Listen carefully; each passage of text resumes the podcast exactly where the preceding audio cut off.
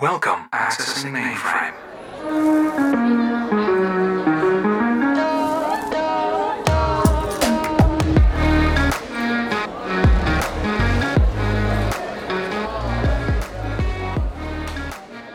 Loading.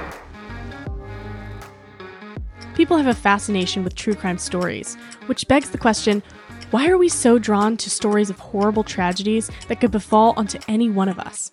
All human beings are interested in predicting. That's sort of one of the main functions of the human brain is to be predictive. And that's obviously evolutionarily beneficial to us if we can predict what's going to happen in the future. True crime allows us to kind of play out various scenarios in our head the what ifs and allows us to then based on the sort of scenario that we're imagining or we're hearing about By consuming a true crime story where you're not the victim but could have been, were luck not on your side, you can feel like you dodged a bullet.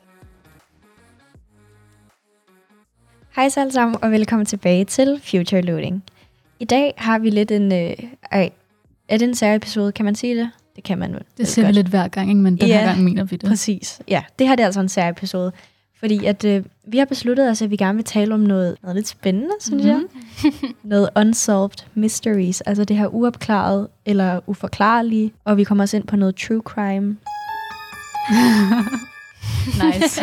Vores producer gør virkelig meget Ja. for Altså lydeffekter, de bliver normalt sat ind efter vi har optaget, men lige nu så får vi lidt fra sidelinjen, mens vi optager, så det, Yes. det er derfor. Men måske inden vi begynder med historierne, så tale lidt om, hvor, hvorfor er det egentlig, vi er så fascineret af det uforklarlige eller det uopklarede.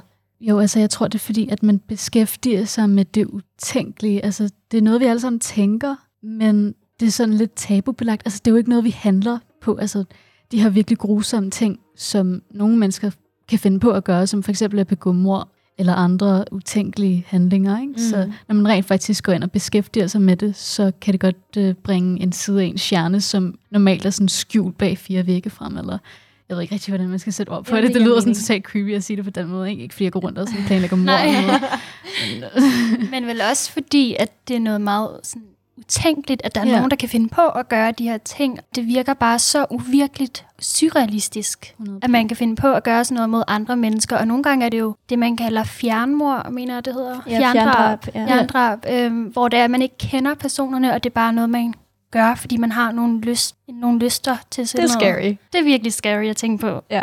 Men jeg tror også, der er et eller andet med, at der er nogen, der ved, hvad sandheden er. Eller sådan, det kan virkelig sådan Ja. irritere mig på sådan noget uopklaret, hvor der kører sådan 100 forskellige konspirationsteorier. Der er nogen, der ved præcis, Der hvad der er sidder sket. nogen derude. Der, der er nogen, Ja. der ved, hvad der er sket. ja. Og det er altså lidt scary, synes jeg. Men øh, ej, vi har slet ikke øh, introduceret panelet. Eller ikke panelet, det ved jeg ikke. Kan, plejer vi at kalde det det? Det gør vi i dag, panelet. Okay, panelet i dag er Jasmine, Anna og Julia. Nice. Gæstefri episode, men yes. Yes. det er også lang tid siden. Vi har lidt girl power i studiet Ja. i dag. Yes. no, no shade til Elias. vi savner dig. Elias. Så, øh, Jasmine, vil du ikke øh, præsentere din case for, for os? Fordi Anna og jeg, vi har ikke lige... Øh, den har vi ikke hørt om før. det, er lidt, det er lidt mystisk for os. Første encounter, simpelthen. Yes. Jo, øh, jamen, øh, min case har ikke noget med kriminalitet at gøre. Det er bare en øh, mystisk lyd, simpelthen, som øh, der er udvalgte mennesker på verden, der kan høre. Og det er noget, der hedder The Hum, eller den mystiske brummen på dansk. The Hum er en lyd med meget lav frekvens, som omkring 2% af verdens samlede befolkning kan høre. Øh, og det er som sagt en konsekvent brummen med meget, meget lav frekvens, som mennesker i forskellige aldersgrupper kan høre. Så det er ikke fordi, det er udvalgte aldersgrupper, der kan høre det. Det er meget sådan forskelligt. Og der er faktisk en hjemmeside med rapporterede tilfælde, øh, hvor mennesker har hørt den her brumlyd, og der er også nogle mennesker, der har lavet indspilninger, hvor de har smidt det op på nettet. Hvis nogle af jer er interesseret i at høre det, vi kan faktisk spille det for jer lige et øjeblik, bare så Lad I os får lige høre det. en fornemmelse. Ja. Lad os lige høre. Ej.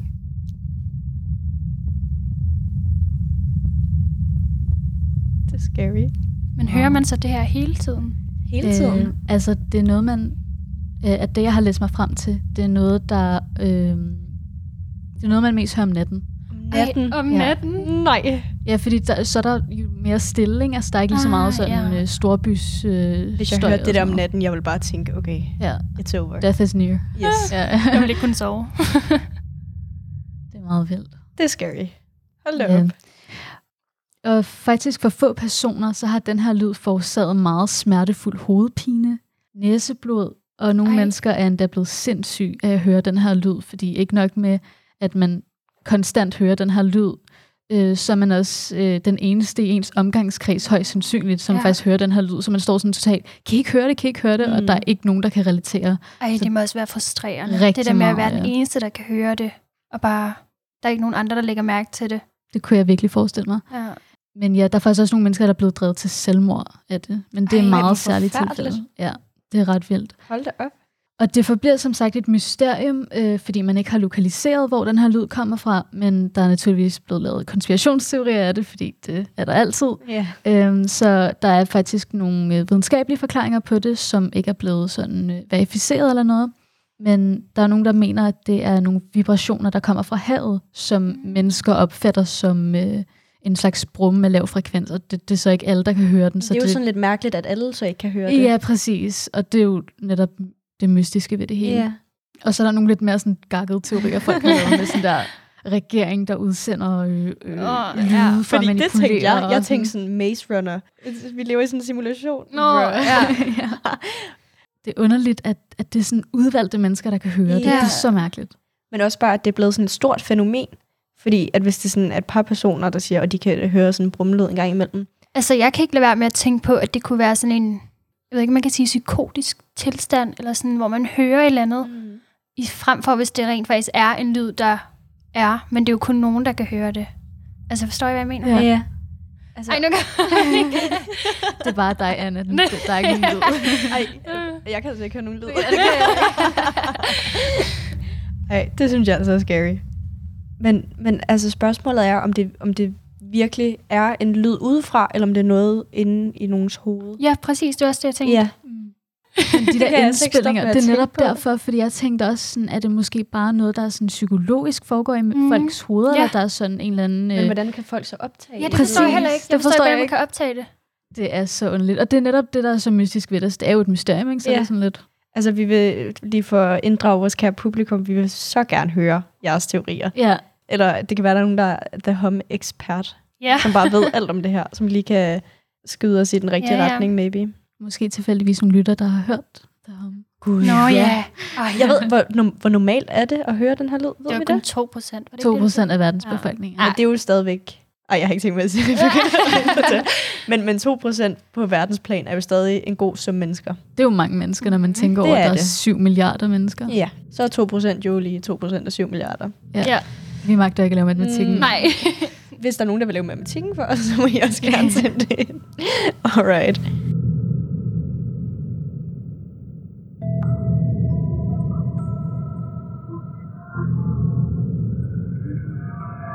Loading. Så vi har ligesom taget den overnaturlige del her til at starte med, og nu vil vi dykke ind i noget lidt mere true crime. Mm. Så, Ja. så det er klart, at det er ikke overnaturligt, øh, i vores case i hvert fald, men øh, mere uopklaret. Uopklaret hedder det. Mm. Øhm, og der vil vi også lige komme med en lille warning, Ja. fordi vi kommer til at diskutere nogle øh, morsager, og det er ikke øh, det er ikke alle, der har lyst til at lytte på det. Så hvis du er hvis du er et barn eller er lidt sart i sjælen, så måske lige spring den her del over, og øh, ellers kan du altid stoppe afspilningen, hvis du føler, at det bliver for meget. Okay, så jeg har valgt en øh, case, eller en morsag, øh, en uopklaret morsag, som faktisk foregår, eller foregik her i Kødbyen, hvor vi jo også sidder og optager lige nu. Ja. Så det synes jeg, der var ret relevant, kan man sige, øh, når vi befinder os på gerningsstedet. Ej, det må Øh, du Du ikke er sige. evil. Du er bare evil. du gør det her mod En hyggelig tur hjem, var venner? Ja, ja, ja. øhm, men det handler simpelthen om en kvinde, der hed Bettina Christensen.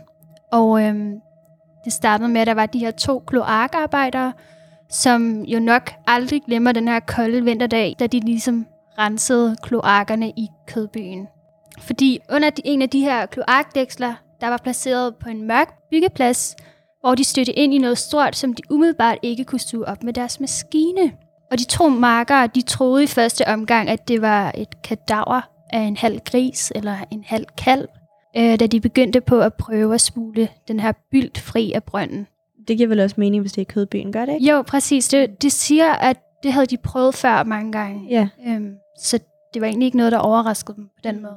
Men da den ene af kloakarbejderne med en jernstang fiskede bylten op, var han ikke i et sekund tvivl om, at politiet omgående skulle tilkaldes. Det stod hurtigt klart, at de to kloakarbejdere, at de havde fundet et menneskeliv. Og øh, ham her retsmedicineren Hans Peter Haugen tog imod livet. Han fortæller, at kvindelivet ikke havde noget tøj på, og manglede hænderne og underbenene. Altså sådan knæ ned. Ja, jeg mener, det var sådan cirka ja, knæ. Midt låret eller knæ. Mærkeligt. Ja, og så hænderne. Og det er meget brutalt. Det er sådan klamt. Ja. Og man har aldrig fundet Nej, lige Har man ikke? delene. Nej. De er bare, de er bare forsvundet. Ja. Øhm, og livet det havde ligget i den her udskillerbrønd, hvor der var en blanding af vand og olie. Og det der er med, når et lig ligger i olie, så bliver det konserveret, og derfor så bliver det ikke udsat for påvirkning udefra. så det var ikke blevet sådan forrådet? Nej, overhovedet ikke. Det var bare blevet sådan, som det var, ligesom da det blev lagt derned. Nej, det er scary. Ja. Og det tog en uge alene at identificere kvindelivet. Og det skulle så senere vise sig at være livet af den 22-årige Bettina Christensen, som var gravid i 14. uge med sit første barn. Og den unge kvinde, Bettina Christensen, var den 3. januar 1990 forsvundet sporløst, altså syv år for inden det makabre fund af hendes liv. Og det blev hurtigt delt i nyhederne, og Bettinas store søster Lene gik derfor forbi fjernsynet, hvor hun hører om det makabre fund i Kødbyen, og hvor Lene så stopper med det samme op og er helt sikker på, at det er hendes søsters lig, der er blevet fundet. Og Lena, Lene hun overvejer simpelthen at ringe til politiet for at fortælle, at det er hendes søster, de har fundet, og at hun har været sporløst forsvundet i syv år. Bettina hun var en ung, glad pige, der var vokset op i Frederikshavn-området i Jylland, men allerede som 17-årig tog livet den helt forkerte drejning for den unge pige, der begyndte at færdes i narkomiljøet på Vesterbro. Og der gik ikke længe før, at hun måtte sælge sig selv for at skaffe penge til narko. Derfor var alle omkring hende også forhåbningsfulde, da hun i 1989 fandt sig en mand, der intet kendte til det hårde miljø omkring Vesterbro. Det så nemlig ud til, at livet var ved at vende for den unge kvinde, der ellers aldrig rigtig havde følt sig elsket af sin mor. Det nye unge par blev hovedkuls forelskede og flyttede til Bagsvær i et nydeligt villakvarter. Men selvom hun var glad for tilværelsen og glædede sig til at blive forældre, trak livet på Vesterbro stadig i hende. Derfor var hun nogle gange væk i to til tre dage ad gangen, men hun kom altid tilbage. Dog ikke den 3. januar 1990. Hendes kæreste havde den morgen kysset hende farvel for at tage på arbejde, og da hun senere på dagen smuttede hjemmefra, skrev hun en sæd til ham. Det var det sidste brev, og der stod, Jeg er taget til byen på shopping, vil købe en gave til dig, besøger mor på vejen, jeg elsker dig. Men hun besøgte aldrig sin mor. I stedet hævede hun penge i to banker, ligesom hun var forbi apoteket for at hente sin daglige metadon. Og efter en uge, der blev kæresten nervøs, men det var først den 6. april 1990, at hun blev meldt savnet af en læge på Glostrup sygehus, da hun ikke dukkede op til en graviditetsundersøgelse. Trods politiets indsats lykkedes det aldrig at finde den unge kvinde i live, da livet altså syv år senere blev fundet i denne her brønd, og obduktionen afslørede også, at der var et mindre sår i panden, men at drabsafdelingen hældte mest til teorien om, at hun var blevet kvalt ihjel. Eventuelt af en utilfreds kunde, altså af en sexmedarbejder. Mm. Trods efterforskning og mange afhøringer er Tinas mor der aldrig blevet fundet. Det er vildt. Hvad hedder det? Anna, har du fundet ud af, hvorfor der skete den der sådan, drejning, hvor hun startede med at være ung og glad, og så lige pludselig kom hun ind i det der narkomiljø? Eller? Nej, men jeg tror, det var meget det der med, at hun havde nogle problemer i familien, og hun havde aldrig en mor, der elskede sig selv, Mm. eller elskede hende. Men Så det, det var også, det altså det var, okay, det er måske forkert at sige normalt, men altså Vesterbro var et hårdt miljø af- her i 80'erne og 90'erne, mm. og der var desværre rigtig mange, der ligesom endte, fordi at man ligesom blev afhængig af det. af- Ja, af stofferne. præcis. Ja, ja. Og så skulle hun Og så skulle nødt man til at sælge penge. sin krop for ligesom at kunne få råd til det her narko. Ja. Ja.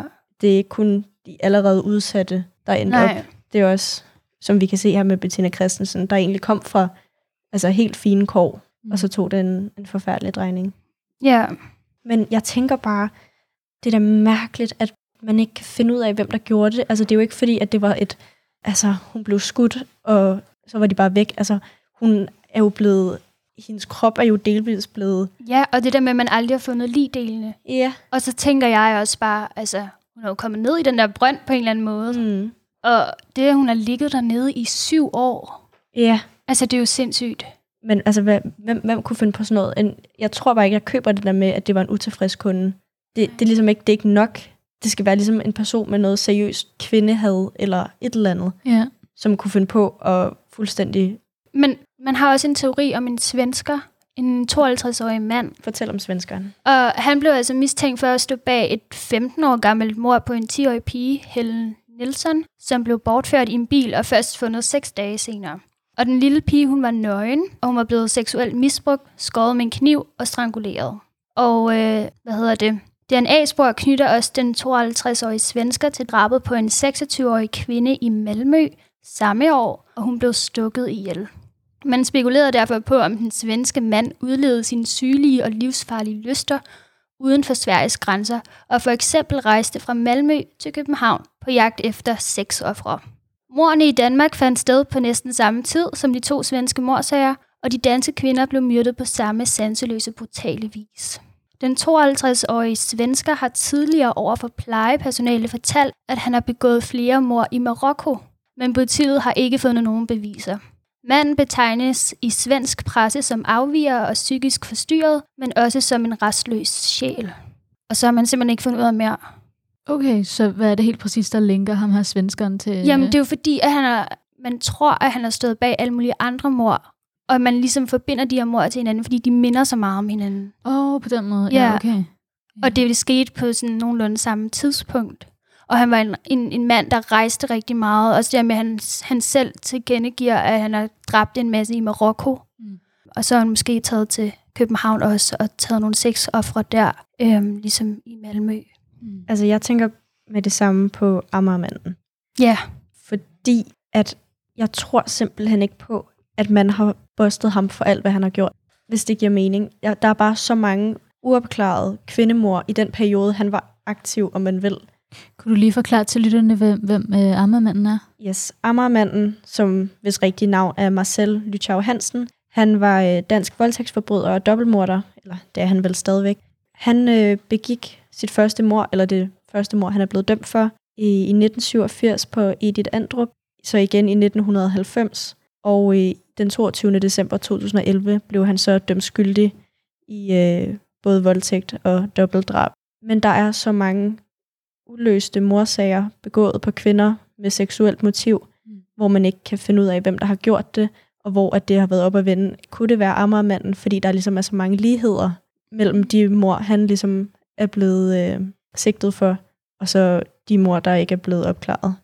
Men det er måske også bare sådan lidt naivt at, at give skylden til nogen, bare fordi man ved, at personen var aktiv i den Mm, periode, eller ja. hvordan. Men, men jeg, jeg ved det ikke. Jeg, jeg har bare virkelig sådan en mavefornemmelse om, at han sidder, han er ikke blevet altså, dømt for alt, hvad han er begået, hvis det giver mening. men det er jo også svært, ligesom at, altså når man tænker på alle de ting, han har gjort, og så ligesom være sikker på, at han ikke har gjort mere, end hvad man allerede ved. Og når der så også dukker alle de her andre sager op om sexoffre, og altså, så kan man bare ikke lade være med at tænke på ham. mm. Og det er på en måde forkert, at man tænker på ham, fordi det kunne, være, det kunne godt være andre. Ja, man skal jo ikke blive for sådan snæversynet. Nej, præcis. Men samtidig så giver bare lidt, ja, Det, jeg tror, man er lidt tilbøjelig til bare, det er nok, det, det er nok ham. Ja. Ja.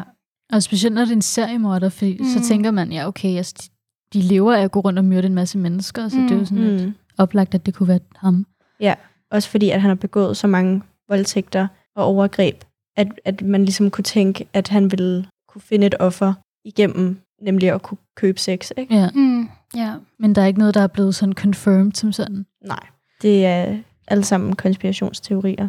Men øh, vi kan sige, man fandt livet i 1907, så det er alligevel, det er snart 30 år siden. ja.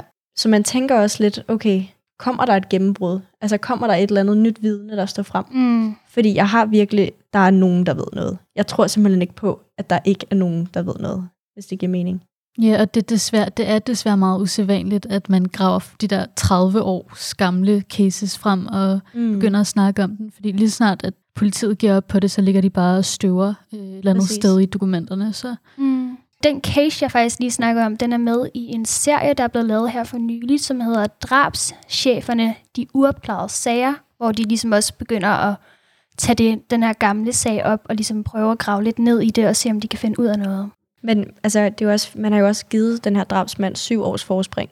Ja, ja, præcis. Det er jo også bare lidt sådan, Altså syv år, det er meget. syv år er rigtig meget. Der er ikke nogen, der kan huske, hvad de lavede en bestemt dag for Nej. syv år siden. Det er der ikke. Og det der med vidner, altså sådan, Det kan man altså ikke regne med. nej. Man begyndte at bruge DNA som sådan til opklaring i starten Mm. af 90'erne i Danmark. Men når du har et lig, der har ligget under jorden i syv år, så det er altså også begrænset, hvad DNA-teknik kan gøre. Det er de første mor, som øh, er sådan fejlfri. Ja, virkelig. Men det er jo også bare fordi, at politiet i den her periode, der var så mange drab på kvinder, og især øh, kvinder, der var prostituerede. Mm. Ja. Og den måde, at det blev omtalt i medierne, og den måde, som, ikke for at tale dårligt om politiet, men der var jo ligesom en tendens til at sige, nå, det var bare en, en pige, der var lidt på tråden, og så gik det galt for hende til Ja, sidst. ja. Det gør jo også bare, at man helt fra start ikke tager det lige så seriøst som en anden morsag. Mm, Ja. Bestemt. Og det tror jeg også bare har gjort, at der har været noget, noget prioritering og noget mediedække, der ikke har været tilstrækkeligt. Mm.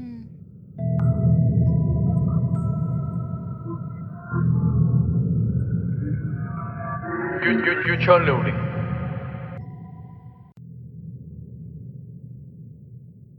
Jeg har taget en case med. Den er, den er, den er endnu ældre. Den ja. Er fra 1948, Ja. Wow. så det er 73 år siden. Det her bliver kaldt for dobbeltmordet på Peter Bangs vej, og skete som sagt i 1948. Vi er jo nogle øh, Frederiksberg-mennesker, så den Jeps. her er også lidt øh, lokal. Mm. Dobbeltmordet er den allerstørste drabsefterforskning i Danmarks historie. Det er ret vildt, synes jeg. Ja. Nå, lad mig præsentere jer for casen, og så kan I komme med alle jeres teorier til sidst. I februar 1948 blev ægteparet Vilhelm og Inger Jacobsen fundet myrdet i deres lejlighed på Peter Bangs vej 74 på Frederiksberg. Jeg vil starte med at fortælle lidt om gerningsstedet. Fordi noget af det mest mystiske og uhyggelige ved sagen var nemlig gerningsstedet. I herreværelset i lejligheden fandt man Vilhelm Jacobsen, som var dækket af et tæppe. Over ham lå en armstol, hvis ryg og bagerste ben var slået af, under hans højre hånd lå en stor blodig kniv, som var fra hjemmets eget køkken. Vilhelms højre hånd var blevet skåret helt ind til håndroden, og over hans hoved var der lagt en spacerstok, som havde tilhørt Inger Jacobsens far. Omkring Vilhelms hals var der viklet to håndklæder, og i munden havde han en damestrømpe. Fra halsen og ned omkring højre arm var der anbragt et lyseblåt sengetæppe. Under hans hoved var der anbragt en hovedpude, og under denne lå der en buket tulipaner. I nærheden af Wilhelm lå der et par guldbriller med knuste glas, samt et enkelt ekstra knust brilleglas. Så der var ligesom et par briller, hvor begge glas var blevet knust, og så lå der et ekstra brilleglas, der var knust. Så lå tre brilleglas, eller sådan, Ja. i alt. Ja. Men kun et par briller. Hen over gulvet og på møblerne var der sprøjtet en stor mængde blod. I soveværelset lå Inger Jacobsen på maven med hovedet i retning mod døren. Under hende var der placeret en hovedpude og et sengetæppe, og over hende var der placeret to dyner. Over venstre skulder og ned over ryggen var der lagt et blodigt håndklæde. Hovedet var smurt ind i blod, og ved siden af hovedet var der to store blodpletter. Også over hendes liv var der anbragt en spacerstok. Stokken stammede dog ikke fra Ingers far, men derimod hendes mor. Det var gerningsstedet. Og det skal lige siges, at begge Lis ansigter var blevet sådan virkelig voldsomt forslået, at man slet ikke kunne genkende dem. Mm, ja. Nu kommer vi til efterforskningen. Efter at Frederiksberg politi havde fundet ofrene, blev der placeret tre betjente foran hoveddøren, så ingen uvedkommende kunne komme ind. Flere uvedkommende fik dog adgang til gerningsstedet alligevel, og en af dem var ægteparets nære ven, Erik Ramdal. Ramdal fortalte, at han havde fået besked om drabene via sin kone, og han var derefter kommet til gerningsstedet fra sin nærliggende arbejdsplads. Men afhørte beboerne i opgangen og personer i området. Det mest brugbare vidneudsagn kom fra underboens husbestyrerinde, frøken Jensen, der om aftenen og natten havde hørt flere kraftige bump og tunge skridt fra Jacobsens lejlighed. Hun havde troet, at der var blevet flyttet møbler rundt, men det var nok nærmere lyd fra drabene. Det var ligesom efterforskning og gerningsstedet. Nu kommer vi lidt ind i forhold til nogle konspirationsteorier omkring, hvem der kunne have begået de her drab. Det første hedder Elskeren. Det pæne glansbillede begyndte dog at krakelere for ægteparet, da vidner stod frem. En tidligere bekendt af ægteparet beskrev Wilhelm Jacobsen som en stille og rolig mand, hvis eneste egentlige passion var hestesport. I sociale sammenhænge holdt han lav profil, og han lod sin hustru fylde for dem begge.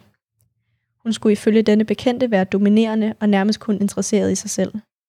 Hun ville dele intime detaljer om private stunder i hendes ægteskab, og sendte desuden blikke til andre mænd end sin egen.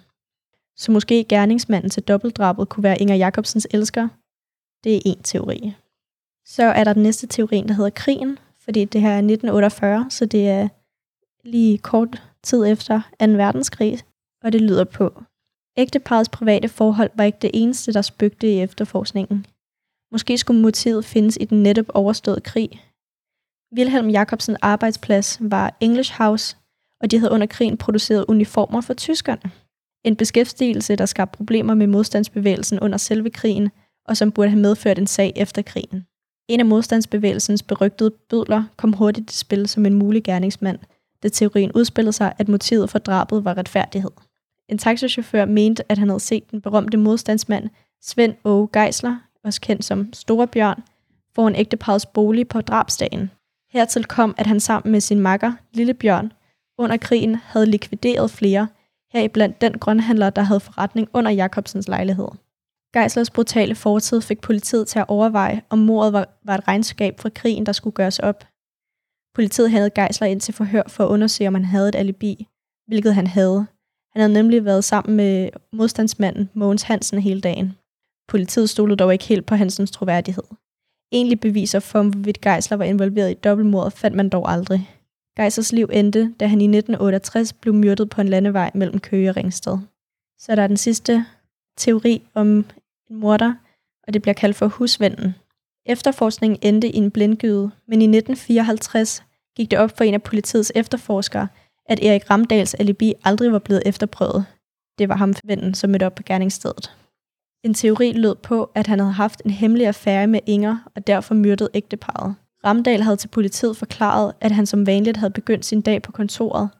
Efter arbejde var han taget hjem, hvor han havde tilbragt lidt tid med sin hustru, inden de omkring kl. 20 minutter i 5 havde besøgt et nærliggende børnehjem. Normalt kom han altid i musikforening om torsdagen, men denne aften havde han været dårlig, og derfor meldte han afbud. At ingen havde afhørt hverken hustru, personer fra musikforeningen eller personale fra børnehjemmet, måtte efterforskerne forsøge at rette op på. Men nu var der gået seks år. Det betød, at de præcise dage var lidt tåget for hans hustru. Hun kunne derfor kun fortælle, hvordan torsdagen plejede at blive brugt. Hos Musikforeningen bekræftede man, at Ramdal ikke havde været til stede lige den aften, men det stemte jo også overens med hans egen forklaring. Og hos børnehjemmet kunne man ingen oplysninger give. Andre indicier styrkede også mistanken til Ramdal. Drabsmåden kunne tyde på, at gerningsmanden kendte offrene, og politiet formåede, at Inger allerede lå livløs i soveværelset, da Wilhelm kom hjem. Det betyder, at personen, der havde begået mordene, skulle have en grund til at opholde sig alene i lejligheden, og det havde Ramdal så, da han var nær ven af ægteparret. Der var masser af indicier, men ingen egentlige beviser. Flere gange konfronterede kriminalassistenten sin mistænkte med anklagerne, men Ramdal afviste hver gang at have været involveret i dobbeltmordet, mens han beklagede sig over, at politiet ikke havde tjekket hans alibi tilbage i 1948, og derved kunne bekræfte hans uskyld. Det her mysterie, det lever videre, fordi at øh, der er stadig mystik omkring. Det vil højst sandsynligt aldrig blive opklaret, hvilket næppe har svækket fascinationen af det besynderlige dobbeltmord. For hvem var den eller de, der på den mest brutale fasong myrdede det tilsyneladende uskyldige ægtepar, og samtidig plantede så mange mærkværdige spor på stedet? Var det personer fra ægteparets vennekreds, en hemmelig elsker, eller havde enten Vilhelm eller Inger farlige hemmeligheder, som de tog med sig i graven? Vildt spooky. Jeg kan ikke lade være med at tænke på, når jeg hører om alle de her teorier, og specielt gerningsstedet i forhold til alle de ting, der lå rundt omkring Line, øhm, at det, det lyder meget i scenesæt. Altså noget, man har gjort med vilje, for ligesom, som om det har en eller anden symbolsk betydning. Mm. Ja, det er jo ikke sådan naturligt forekommet. Nej, overhovedet ikke. Nej. Altså, det, det er jo ikke, fordi det bare er et rodet rum, man kommer ind til, hvor der ligger nogle lig, og altså, det er virkelig som om, man har tænkt over det her. Ja, der er mange detaljer, jeg har undladt, men der er også rigtig mange beskrivelser af mærkværdige genstande, Ja. der er blevet placeret rundt omkring. Mm. Minifigurer, der er blevet stillet op som et orkester. Mærkelige ting, hvor at den her, eller de her drabspersoner har brugt tid på at Mm. skulle iscenesætte et eller andet. Ja. Og det er måske også lige vigtigt at pointere, at øh, retsmedicinerne vurderede, at øh, dødsårsagen havde været kraftige lesioner til hovedet, okay. altså Okay. slag til hovedet. Nok med den der stol, som var smadret, eller med en lampe. Det kunne ikke være de spacerstokke, der lå, de var for spinkle. Men man kan også sige, at det er en overdrevet brutalitet, der er blevet brugt, fordi at de ikke nu siger jeg det i gåseøjne, kun blevet dræbt. De er jo blevet banket til ugenkendelighed. Ja, de er Mm. blevet mishandlet. Det er jo ikke altså. nødvendigt, Nej, hvis man kun var interesseret i at slå dem ihjel. Der er jo ligesom noget, noget følelser involveret Ja, ja, det på den ene eller den anden måde. Det er jo ikke et fjerndrab, som vi talte om tidligere. Mm. Men, men hvem er det? Hva- Hvad hælder I til? Er det, er det en elsker? Er det Erik Ramdal? Er det, eller er det noget, noget retfærdighed fra, fra krig?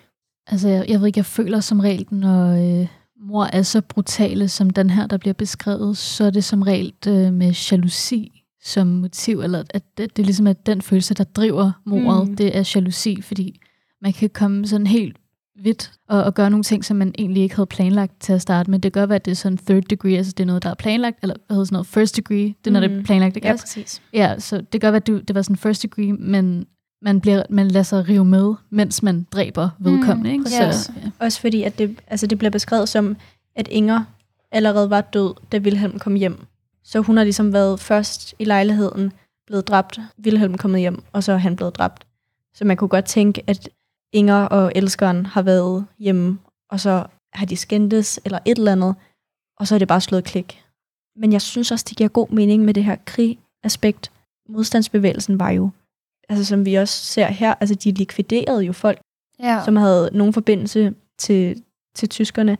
Og Wilhelm, altså han havde en høj stilling i det her firma, der producerede uniformer til tyske soldater. Så det vil heller ikke undre mig.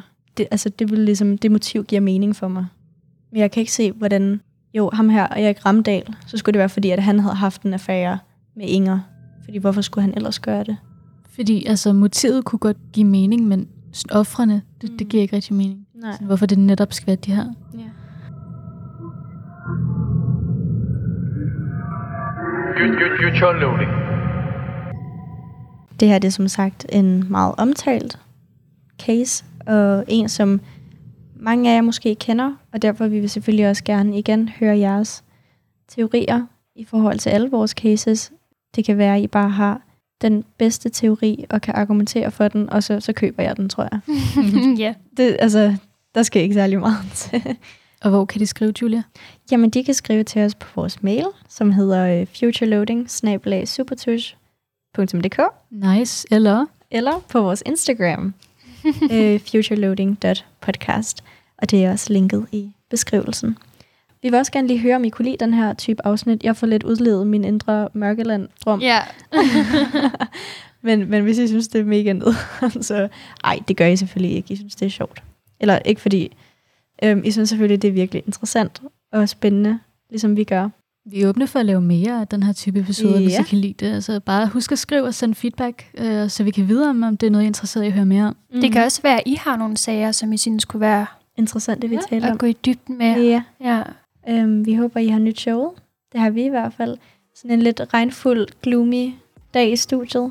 Sidde og tale om noget lidt andet. Det har været spændende. Det synes jeg også. Så vil jeg gerne sige tusind tak for den her gang. Ja. Tak. Cool.